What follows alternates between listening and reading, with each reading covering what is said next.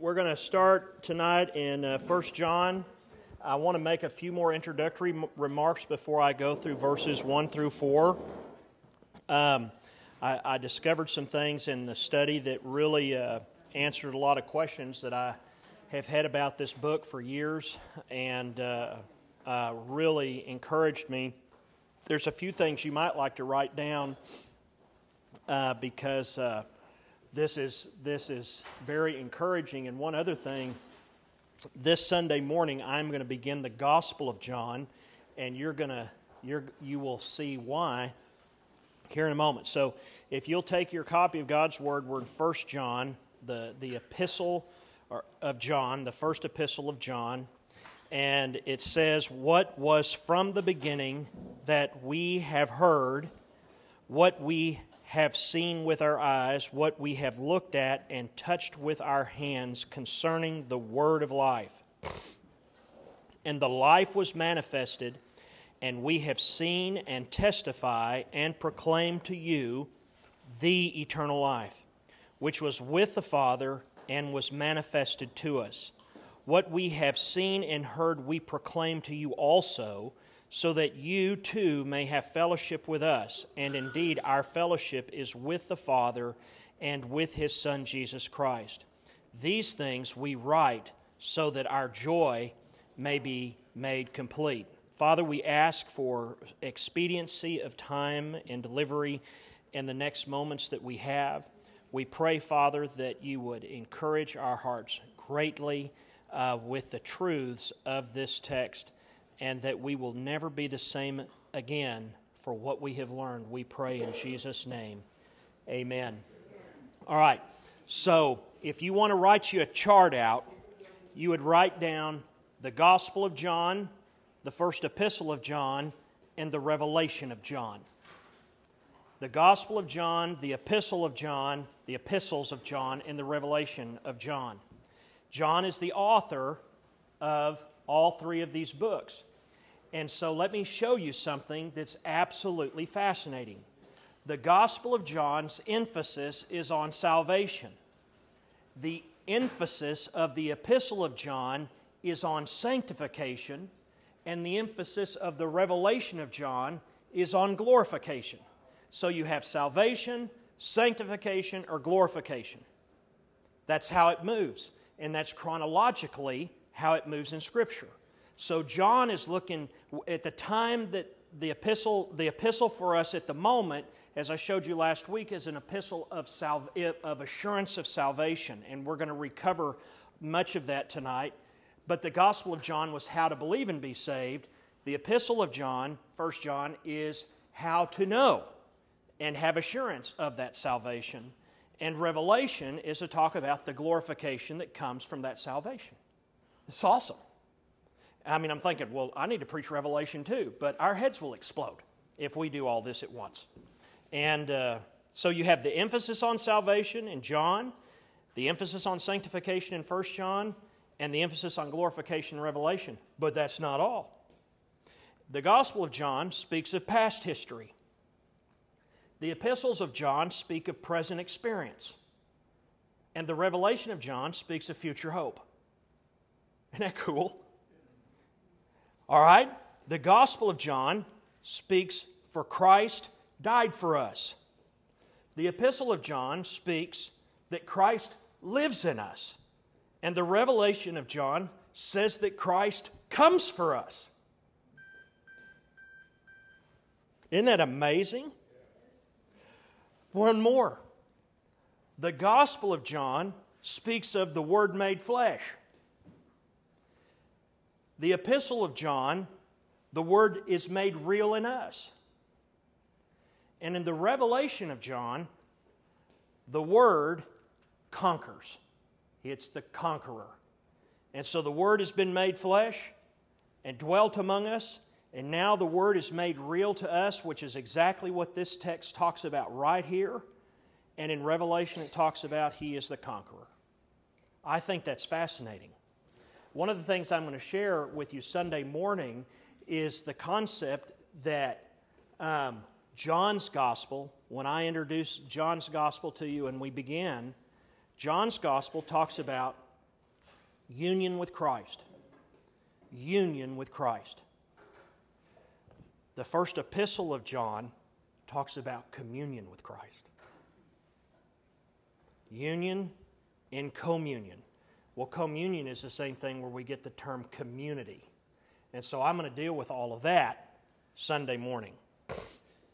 So let me give you some things to write down as far as the aim of the book, because in this portion is really what has made the First John no longer, to me, the hardest book in the New Testament. And I, all of this was last night uh, as I laid in the bed and, and went through notes and studied. So let me show you a couple things. The aim, there's about five things here. The first one is in verse 3 of 1 John chapter 1. Look what it says. What we have seen and heard, we proclaim to you, so that you too may have fellowship with us. And indeed, our fellowship is with the Father and with His Son Jesus. So the first thing is this the first five major purposes of this epistle is that we might have fellowship in verse 3. So you want to write that down. Fellowship is the key theme of the first two chapters, of chapter 1 and chapter 2. Fellowship has to do with what? Communion with Christ. Communion with Christ, not our union with Christ, which is sonship.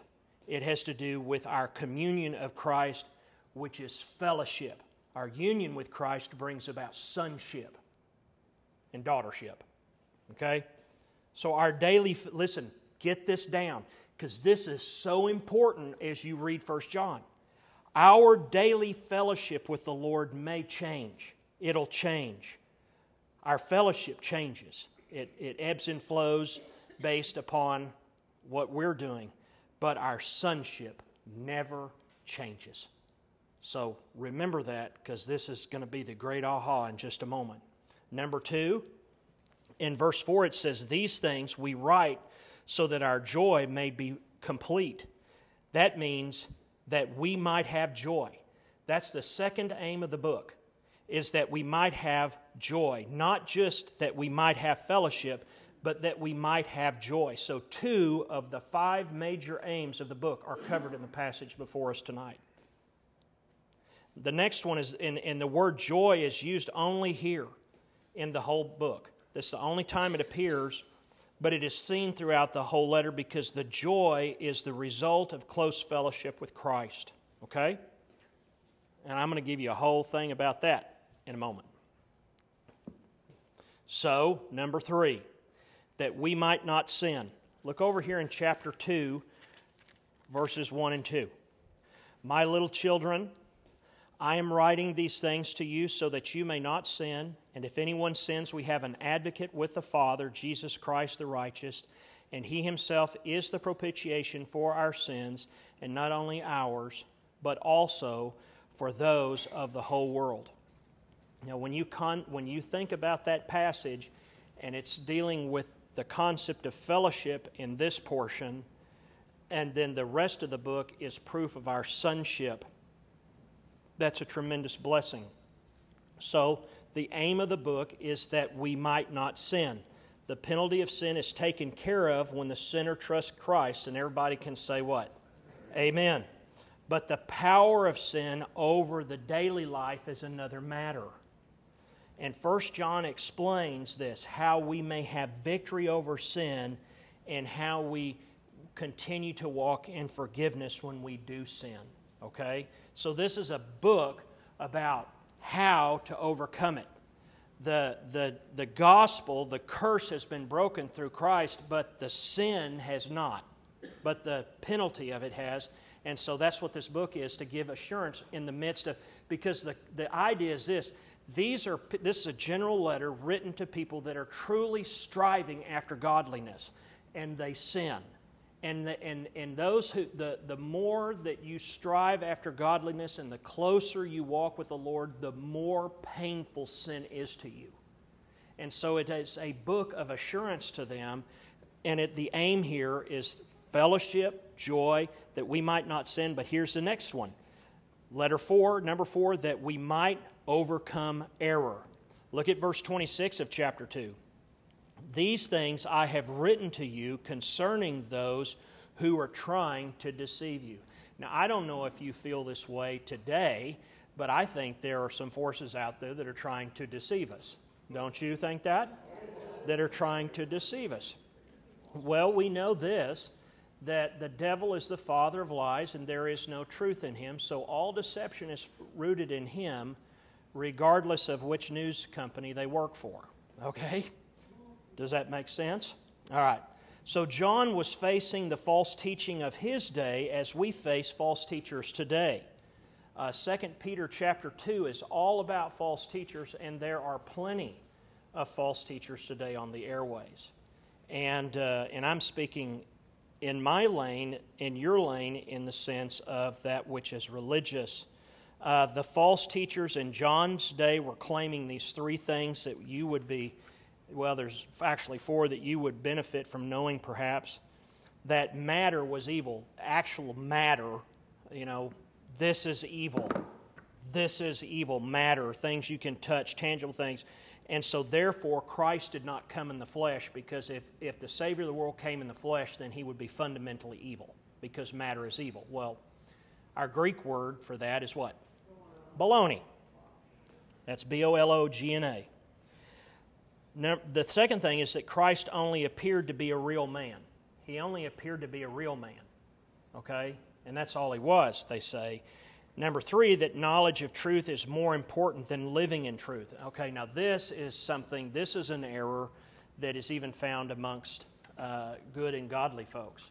It's, it's the knowledge of truth is more important than living truth. And John is going to make it very clear in this passage that, oh no, it's not, it's not a one sided thing like that. And number four, that only a spiritual few could understand spiritual f- truth. This spirit is alive today as well, especially uh, with the manifestations of particular signs and so forth. Uh, that if you don't have these things, then you don't have, you know, the fullness of understanding. So as you read through this passage, or as you read through the Gospel of John, without telling you this, that Uh, everything John says is contrary to those four things. He shows they're not. Now, there is an error that is out there. And the first time I had preached First John, I preached it as a book that was preaching against Gnosticism. That's not its primary focus. It's not Gnosticism. Its focus is Christ. Okay? He deals with some Gnostic issues, but that's not why he wrote the Bible, or he wrote this passage. I just gave you the reason the four aims already. Here's the fifth one. And we studied this ad nauseum last week that we might have assurance. In chapter 5, verse 13, I write these things that you who believe in the Son of God might know you have eternal life. Now, I'm going to show you in just a moment in 1 John chapter 1 where he called Jesus eternal life. He called him eternal life. So I'm going to show you that he's not talking about heaven. He's showing you something far greater.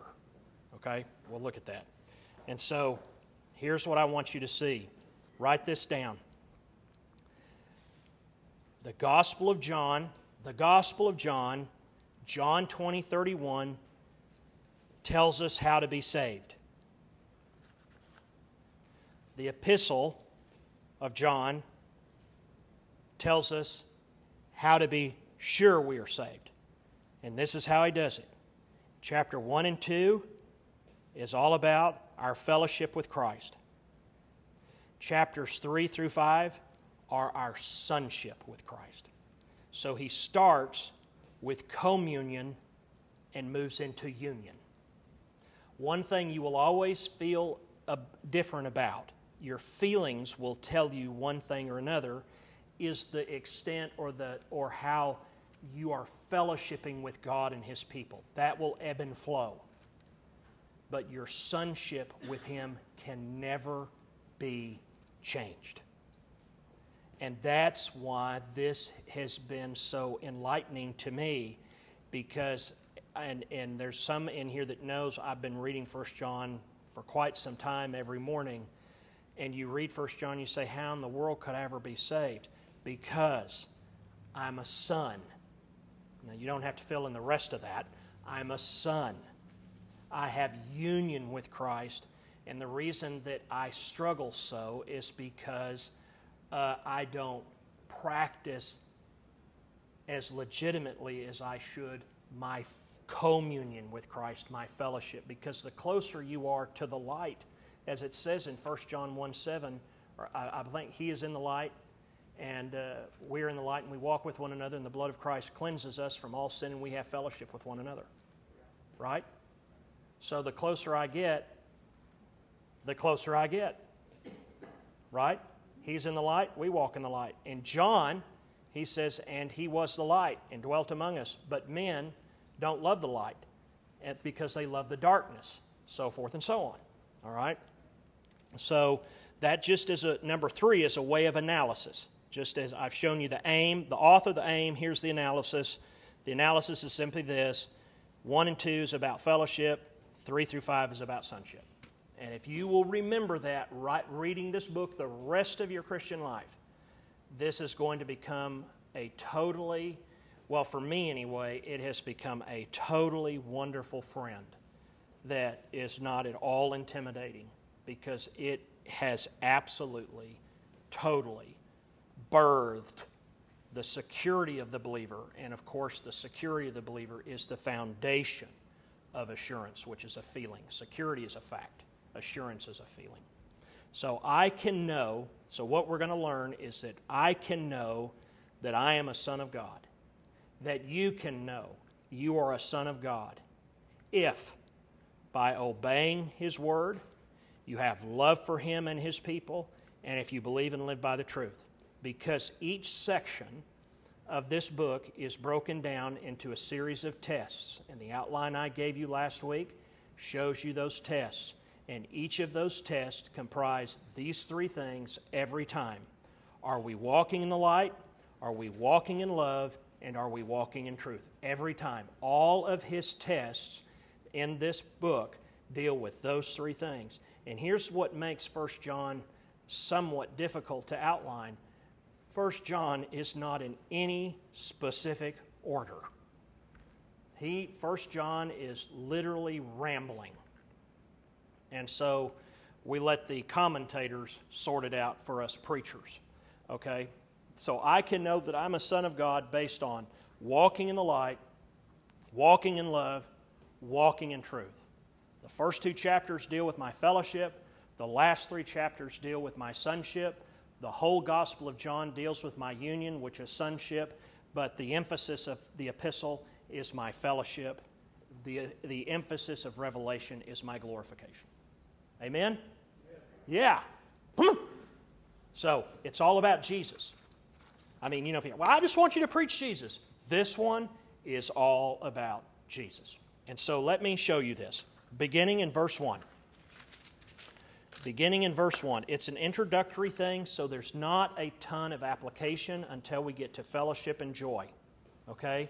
So I have to give you some commentary to set it up because it's, it's just it's an introductory passage. It's not a part that you can really just take and say, okay, I got this and I can walk out of here and live with it. So there's some systematic theology in it. So notice this.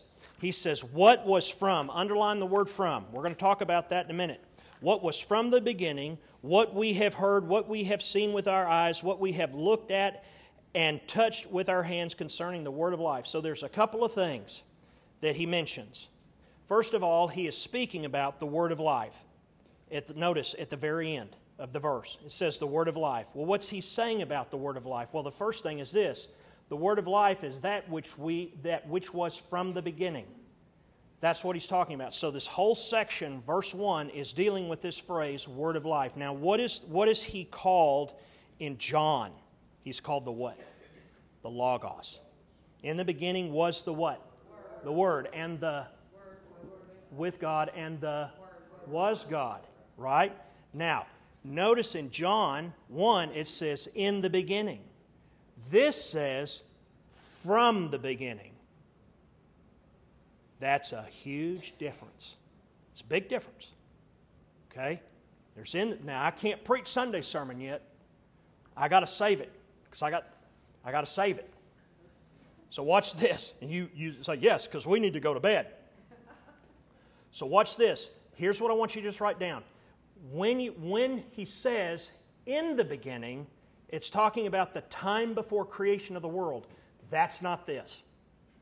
What is happening here is this the author is describe, describes the word of life, which is that which was from the beginning. He is, in fact, speaking primarily of the word of life incarnate in Jesus Christ. So he is specifically saying here, he is speaking about Jesus Christ. And now, who's he writing this to? He is writing this to who? It's a general letter to the church. His gospel is a letter to the world. So he uses the Greek thought process and says, In the beginning was the Word. But no, he is writing the church, and so what he says is, From the beginning, where does he mark the beginning? The incarnation, the birth of the Messiah. Not that the Word was existing with God prior to the foundation of the world, but the very Christ that walked amongst men. Okay? So this is Bethlehem's child. Okay? This is the Christmas baby that he's talking about. So he is talking about Jesus Christ, not the pre existent one. That's what he talks about in John. So I want you to realize something. One of the beautiful things that how we're going to study this by God's grace is that we're going to become so enamored with how John reveals Jesus to us that it's almost an, it will become an obsession. Because John is the disciple who loved Jesus the most. And it is interesting that on the cross, he gives, Jesus Christ gives his mother to John, who knew Jesus the best. But John's the one that loved him the most and he, he tells the world, and he is the one that has survived and then tells the revelation. Okay? So we're going we're going to absolutely love John. And what's John saying? Jesus is God, and he loves you. Here in this epistle, he's writing to the church. He's saying, This is Jesus Christ, whom you have fellowship with because he has made you a son. And therefore, no matter what you do, you're in him except he doesn't say it quite like that. We have an advocate with the Father, is what he says. Okay? The second thing is the word of life is described as which we have heard. Which we have heard. Now, this makes it clear that the first hand hearing of the proclamation of Jesus is implied. What was heard is associated with what was seen with the eyes and touched with the hands, the expressions which we shall see that imply this. There is a first hand perception. So, John in this epistle is writing as a first hand observer, but notice he uses, he uses not the first person singular, he uses a first person plural. He says, We have seen. He's not saying, It's just me. We have seen that write these things to you. We have heard these things. And so this is in line with the statement in verse 5 where the author speaks of the message we have heard from him, which he says, This is the message which we have heard from him and announced to you that God is light and in him there is no darkness at all. Amen? Amen. Okay, so that's that.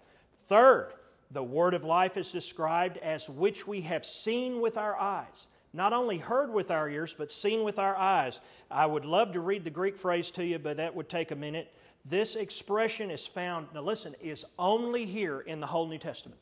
It doesn't appear anywhere else.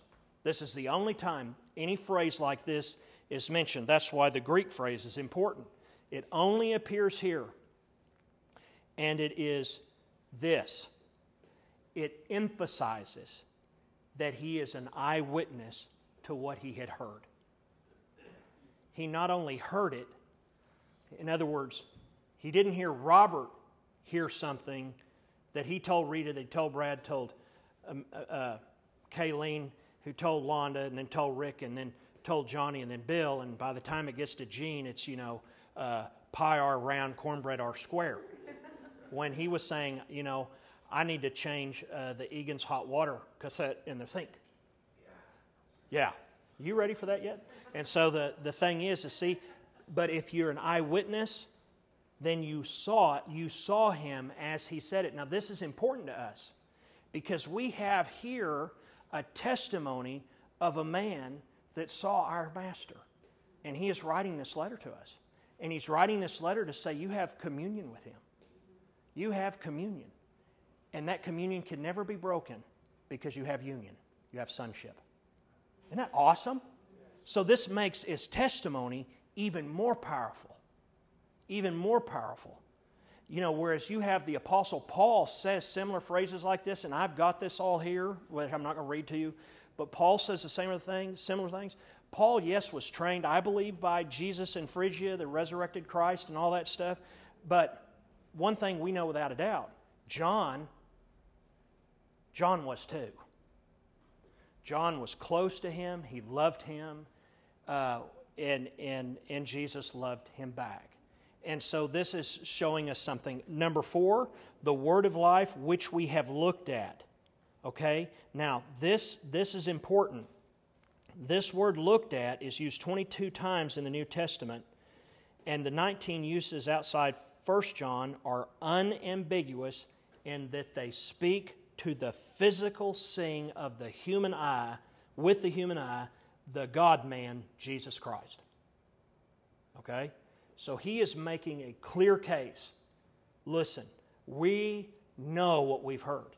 We know what we have seen, and what we have seen is unambiguously, it cannot be thought of any other way than the man, the God man, Jesus Christ, the mediator, the Savior of the world, the Messiah. Okay, so he's doubling down and he's calling him the Word of life, whereas in the gospel he calls him the Word. Okay? We'll talk about that Sunday. So this says this. Watch in verse, there's three times he uses this, and I want to just point this out to you. Look at chapter 4, chapter 4, verse 12, and keep your finger there. In chapter 4, verse 12, he says this. He says, chapter 4, no one has seen God at any time. Okay? Now hold on a second. He's just unambiguously made a comment about this. But no one has seen God at any time. If we love one another, God abides in us, and his love is perfected in us. And so here's what I want you to note no one has ever seen God, also relates unambiguously to seeing with the human eye. He uses the same word. And what he is saying here, as he says, whereas they have unambiguously, without a doubt, seen Jesus the Christ, no one has ever seen without a doubt God. Okay? He uses the same words, same sense. He does it again. He does it again in verse 14 of chapter 4. We have seen and testify that the Father has sent the Son to be our Savior of the world. So here's what he does. Watch this. Two times now, he does it in chapter 1, verse 1, does it in chapter 4, verse 12, and he sums it up in chapter 4, verse 14. He says, We have unambiguously seen the Son of God. No one has unambiguously ever seen God. And he says, We now, unambiguously, without a doubt, with absolutely no amount of uncertainty, have seen and testify that the Father, whom we have not seen, has sent the Son, who we have seen, to be our Savior. So I want you to think about this. This kind of now begins to add the momentum to yes, this is why this is assuring, because this is an eyewitness account. When I lived in Houston before 1984, I think it was either Channel 11 or Channel 13 News, there was a man named Marvin Zindler. And Marvin Zindler would give the weekly cockroach report. And he would go into the restaurants in Houston and he would do all this stuff. And Marvin Zindler had, I don't know how many facelifts he had or whatever. He, he was like a newsman Liberace.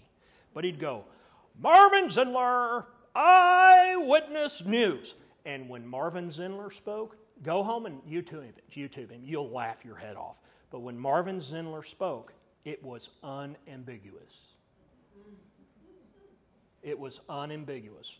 You know, Hung Chow Restaurant, found 600 dead rats behind the microwave. Blah, blah, blah, blah, blah. So the owners have been contacted by the so and so. Marvin Zindler. I mean, if Marvin Zindler showed up at your restaurant, you knew you were going to be closed.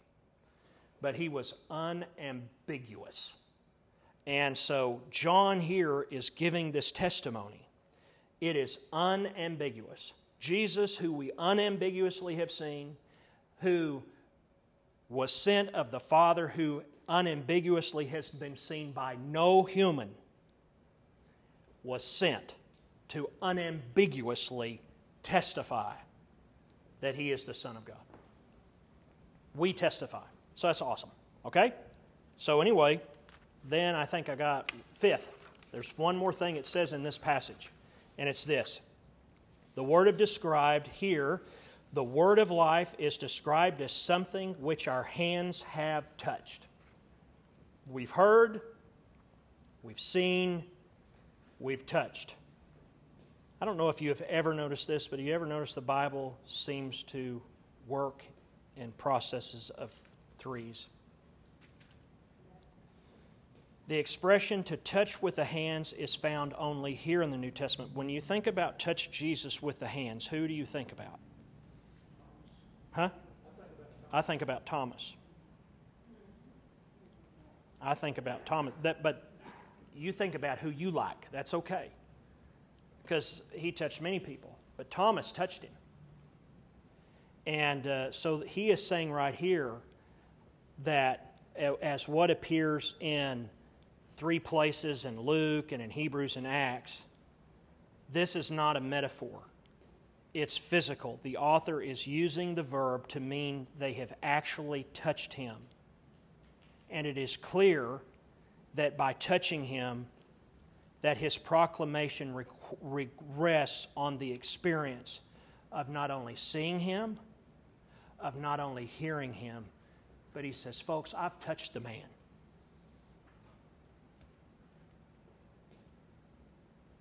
And that's something. I mean, how many of you have heard Billy Graham? Okay? How many of you have seen Billy Graham? How many of you touched how many of you have touched him? I have. And the picture's right over there. But you don't need me to tell you that I've touched him because you've seen him and you've heard him. But we don't have Jesus with us. It's like old Dr. Hutch said in Andrews. His kids, they grew up, he was a surgeon. His kids grew up and said, All we've ever heard about is germs and Jesus, we've never seen either one. Hutch, Hutch would, did Hutch deliver you? Yeah. Hutch was the old surgeon there that hired Brian Gordon to come, and uh, my friend.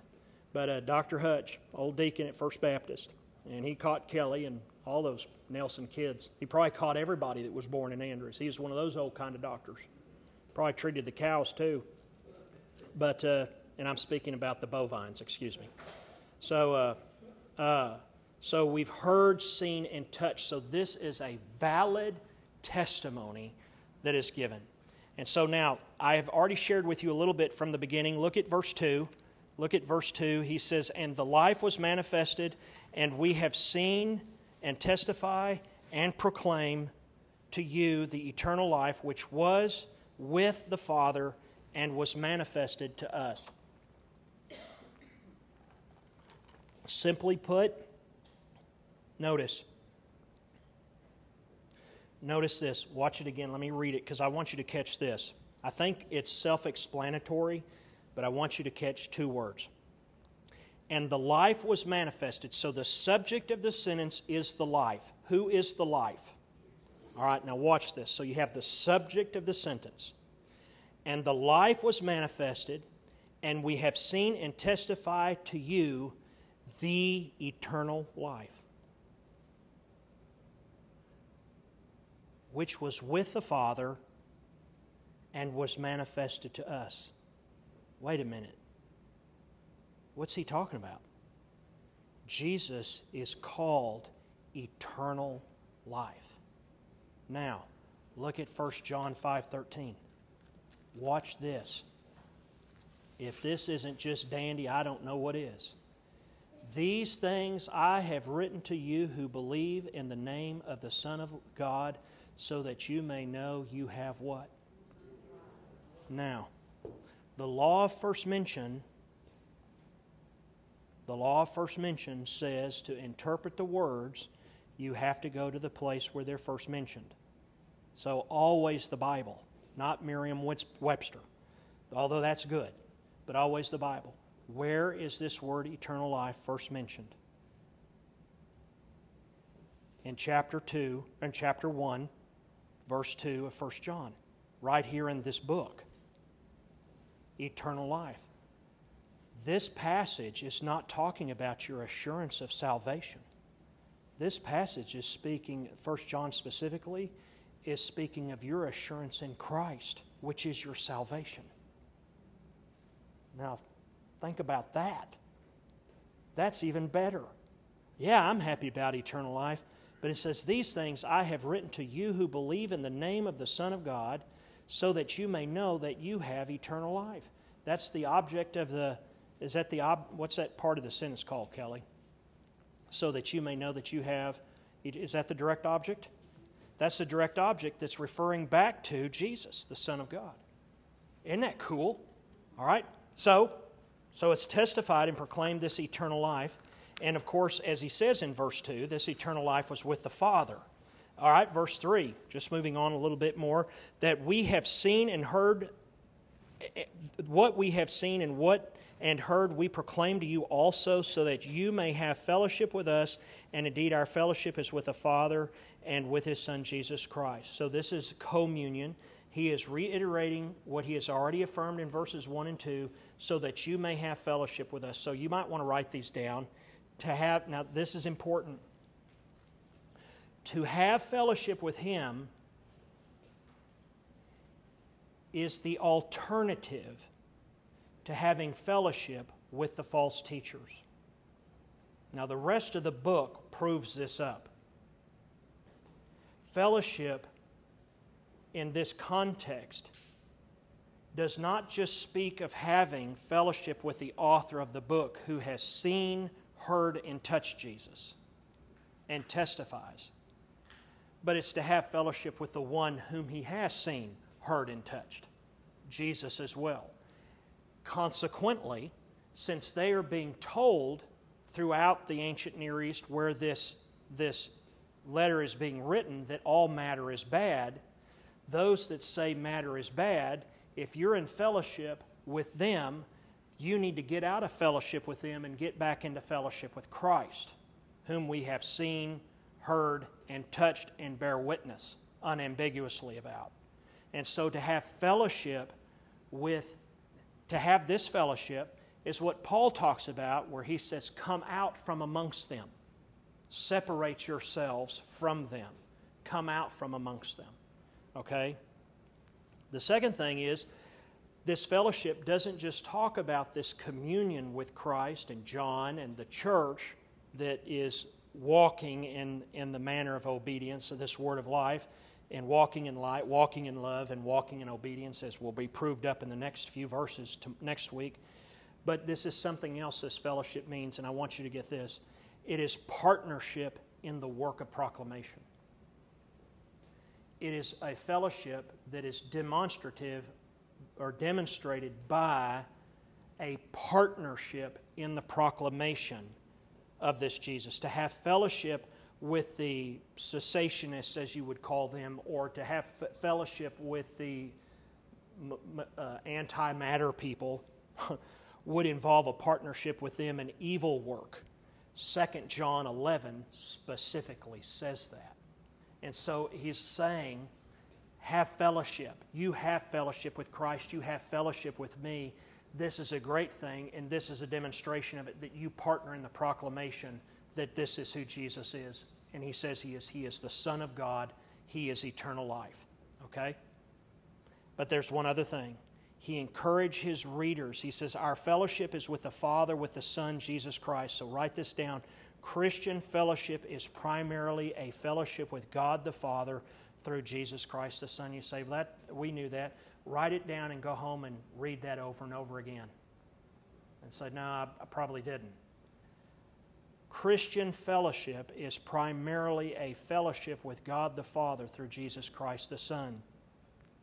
Now, listen to this. Write down John 17, 3 right there. Write down and listen to what Jesus says. In the high priestly prayer of Jesus, Jesus Christ says in the Gospel of John, He said, Now this is eternal life. Now this is eternal life, that they may know you, the only true God, and Jesus Christ, whom you have sent. Now, this is Jesus saying these words to his Father. So he refers to himself outside of himself. Now, this is eternal life, that they may know you, the only true God, and Jesus Christ, whom you have sent. So, what is eternal life? Again, it is all summarized and summed up in this man, this God man, this fully God, fully man, Jesus Christ, the mediator, the Savior. Okay? And so, fellowship, Christian fellowship, so I want you to get this concept. We're very good at fellowship here. Where we got it down. Knock on, knock on pulpit. We got it down. We don't have fussing and fighting. We love to be together. It's a great thing. And but according to John's epistle, Christian fellowship is not fellowship with each other, it's fellowship with God through the Son. And so that then brings about a conversation that has to be about the term koinonia, which I don't have time to do, and I'm prepared to do tonight. I don't have time to do with uh, koinonia, but I have it all written down right here. If I can do it, I will. Number four, look at this. Oh, just get this down. What the author, therefore, is saying in this verse is that to have fellowship with Him is to have fellowship with God, which involves fellowship with His Son to share in the work of God. That's what Christian fellowship means here. Okay? Now, number four, it says, These things we write so that our joy may be made complete. Now, on the first reading, you may think, as I thought, it is strange. Why would the writer of the book write them so that his joy, his personal joy, may be complete? You know, why wouldn't he be saying so that the joy of his readers may be made complete? Well, the writer obviously understands, John obviously understands his own joy in Christ cannot be complete if fellow believers whom he feels responsible for are in danger of departing the, the truth or being carried away. This is, without question, the greatest pain a pastor feels. His joy is complete when his folks are getting it, but it is not when they are not. And so the author recognizes his own joy cannot be complete if fellow believers for whom he feels some responsibility are in danger from departing by the departing the truth and becoming involved in another koinonia and another fellowship one which will soon prove to be bogus as it does not as it does not really involve fellowship with the father through his son okay Makes sense, doesn't it? So his motive then is simply to them, he wants to establish this fellowship so that they do not get carried away, so that his joy is complete. He is pleading from them, saying, It'll make me so happy if, you know. Uh, and so the author thinks of the establishment of fellowship of believers as not something based upon, and you want to write this down, the author is showing us that his view of fellowship is not something that is based upon a mutual assent to a common purpose, but something that is created as people walk in the light as God is in the light. See? He goes on to say it. Verse 7 But if we walk in the light as he himself is in the light, we have fellowship with one another. and the blood of Jesus, his Son, cleanses us from all sin. So that fellowship then, then once it's established, is a basis that it's a commitment not only to a common purpose, but it's a partnership to the proclamation of the word. And uh, it would be wrong to say that the fellowship is completely based upon a mutual assent of a set of facts, according to John, the, which is the Bible. Um, he is simply saying that this joy is made complete when these things happen. So let me give you some application so you can leave with this. Okay? Concerning the fellowship, let me give you these things. For you, God has revealed himself in the Lord Jesus Christ and has shown us that he deeply cares for us and he wants us to have fellowship with him. Okay? We can have fellowship with God. And what that means is we become acceptable to him through Christ. We relate to him and talk and share with him. We have him walk with us through the day, uh, looking after and caring for our for us step by step. We cast our problems on Him. We trust in His help in meeting our needs. We ask for strength. We know that He will constantly give us a life of love, joy, and, peace as we fellowship with Him. He'll deliver us from sin and ultimately from death, give us life eternal, which is giving us Himself for eternal life and the eternal life that comes with it, and that we depend upon not our own righteousness but Him. That is the joy of fellowship. Have y'all, how many of y'all in the 80s, the late 80s, the 80s, you know, the most popular poster was what? Footprints in the. All right, so you've seen the footprints in the sand. Have you ever seen the one that has the footprints in the sand and then it's two footprints and then this ditch? And, uh, you know, you just got a set of footprints and then there's footprints in the ditch. And it's like, well, that's when you were walking with me. That's when I carried you. And this was when I had to drag you. I've seen that. I had to drag you. Okay? So, the word joy, so you have fellowship. So that's the first thing. And then you have the joy that's mentioned here. And I'll just give you these very quickly. There's four things that you can write down about this joy without me going into detail. Number one, this joy, the believer's joy, is a divine joy that's spoken of. Uh, it is a joy that does not depend on circumstances or happiness. Uh, it is a joy that springs from faith. And it's a joy of a future reward that keeps one faithful. I want you to always remember at the end of the line is Jesus. And everywhere in between the end of the line and you now is Jesus too. We walk with him now, but what's so great about eternal life is that it's him. He is at the end of the line. And uh, that's, you know, when Jesus says the devil comes to steal, kill, and destroy, but I've come to give you life and life abundantly. Who's saying that? Well, we know we learned something tonight from John. Eternal life said, The thief comes to steal, kill, and res- destroy, but eternal life has come to give you life and life abundantly. And that's why, and, and you notice how John calls him here. He calls him the Word of life the word of life at the end of verse 1. So, the fellowship with the Father brings joy, victory over sin and death, joy, all this. There's about 11 things I've got. So, be very encouraged about this.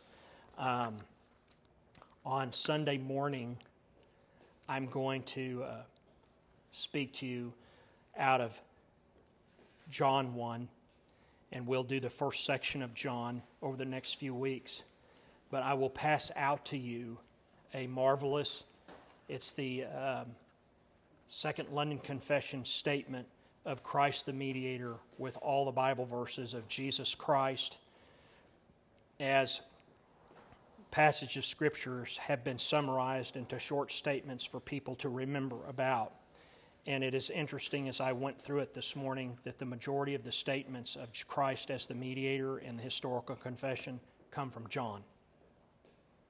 And so John is absolutely this magnificent thing. And uh, uh, I'm going to share with you I hope, if I have time, something that absolutely stopped me in my tracks this morning as I studied, and it is that um, the thing about Jesus Christ is that before Jesus Christ came to the earth, in eternity past, he and his Father made a covenant.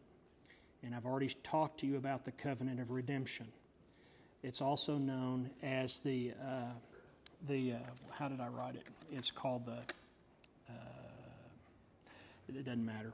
Uh, but when that, con- when that thing was made, when they made what is known as, you've heard of the universal moral law of God, and I've told you about this. Well, this is the covenant of redemption that's before the foundations of the earth. It's all demonstrated in Psalms, actually.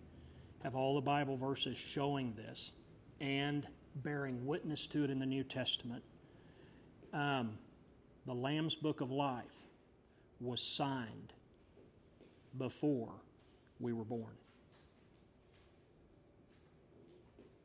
The mediator filled out the Lamb's Book of Life. And the reason is, as the scripture says, and I hope to show you this because we have to talk about Jesus as the pre existent one. John's talking about him here as the existing one, but in his gospel, the pre existent one. When he was the pre existent one, the only begotten of the Father, the covenant of redemption was made, both based upon the decree of God and his dealings with man. The covenant of redemption was made. It's in the scripture, it's unambiguous. And um, uh, Jesus Christ was given the elect then as a surety. Surety means he was given them as a promise. And so, what Jesus Christ did is he went and wrote down the names of all of those whom the Father had given him. Remember, Jesus says, All the Father has given me, I have not lost one. And so then what he did is he wrote those names in what is known as the Lamb's Book of Life, and then he set out on the mission to come and bring every one of those folks to his Father by becoming for them the surety. In other words, in their place, condemned he stood, and not one of them will be lost. This was before the foundations of the world. God has always operated in grace, and He gave His Son. He gave His Son the believers. He wrote the believers' names down in the Lamb's Book of Life, and then He said, Father, I'm going to earth and I'm going to redeem every one of these people, past, present, and future. Whatever point in time, I will become their surety and I will present them to you on that great day by giving myself for them. And that is the whole story of redemption.